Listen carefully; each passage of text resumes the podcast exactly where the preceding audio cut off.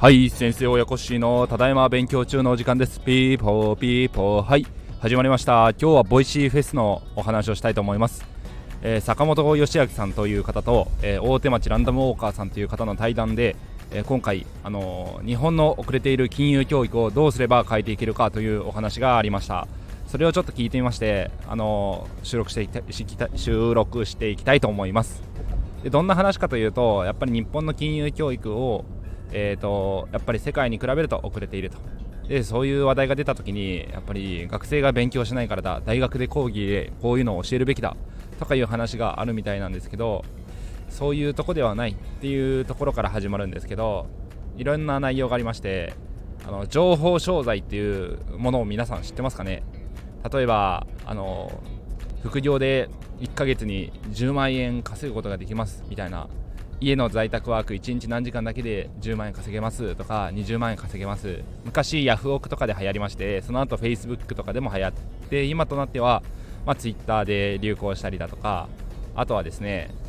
うーん有料ノートとかでもあるかもしれないですね。そういうのに、えーと、引っかかってしまうっていうのは何でかっていうところから掘り下げていかれた対談でした。で、私自身も情報商材っていうものにあれに引っかかったのは高校生の時だったかなとは思うんですけど、にせんえんぐらいでヤフオクで買えた時代だったんですよね。で、えー、とにせんえんでそういうレクチャーというか指南しますよみたいな購入しまして、で、C、シーディー というか ディーブイディー がいちまい届いて、それ見てくださいみたいな時代だったんですけど、で札を開けてみると引っかかってしまったんですけど、その ディーブイディー を焼き増しして、またそれを売りなさいと。で、売り方はヤフオクだったりとか、当時ミクシーだったりとか、そういうコミュニティで同じように、まあ、できるだけ価格は高すぎず安すぎずぐらいで、いろんな方に手が届く金額で、あの人の目を引くようなキャッチーなキーワードをいろいろ散りばめて引きつけて、あの売りなさいというような感じでした。なので、その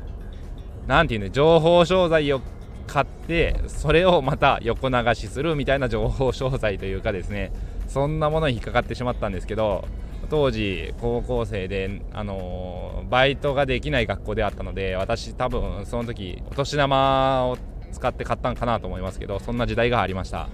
はい。で、まあ、情報商材に引っかかってしまう方は、やっぱりその金融リテラシーが低い高いとかではなくて、精神的に追い詰められている、今の自分を変えたいとか、この環境が嫌だ、何とかしたい、お金を稼ぎたいというところで切羽詰まっている方が多いっていうふうに、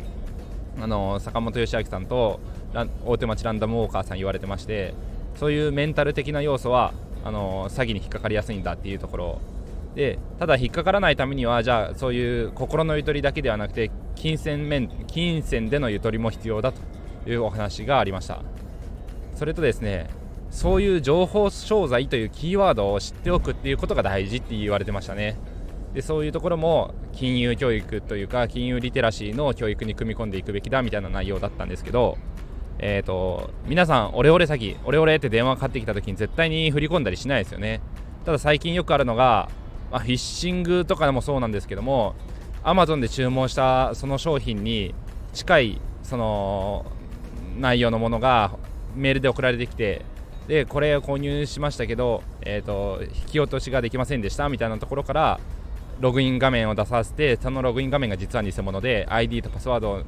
み込んでですね、あのそういう不正利用するとか、そういう釣りですよね、フィッシング詐欺。そういうのとかは、えーと、Amazon に限らず Apple、Apple のですね アイディー とかを入力してくださいとかで、私の友達も実際引っかかったりしました。そんなこともあったりしたんですけど、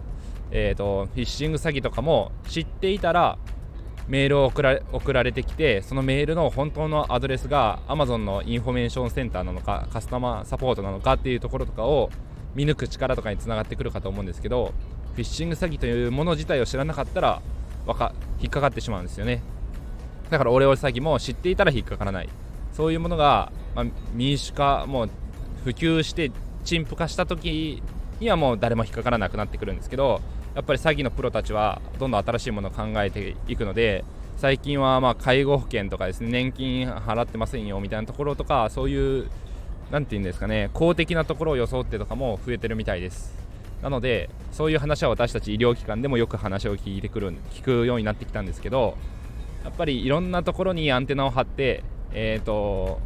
まあ、騙されないっていうところを教えていこうみたいな感じでしたね。金融教育、お金のマネーリテラシーを小学校でじゃあ高めていくためにどうするかとか、そういう話はあんまりなかったんですけど、あのーまあ、そういうですね、知っていない概念に人は釣られるし引っかかっていくんだ、なので知っておくっていうことが大事だみたいなところが、うん、今回のその対談で大事だったのかなと思います。はい、それでは今日も聞いていただいてありがとうございました。またボイシーフェスの内容は少しずつ聞いては、えー、今月末まででアーカイブ切れてしまうので発信していきたいと思います。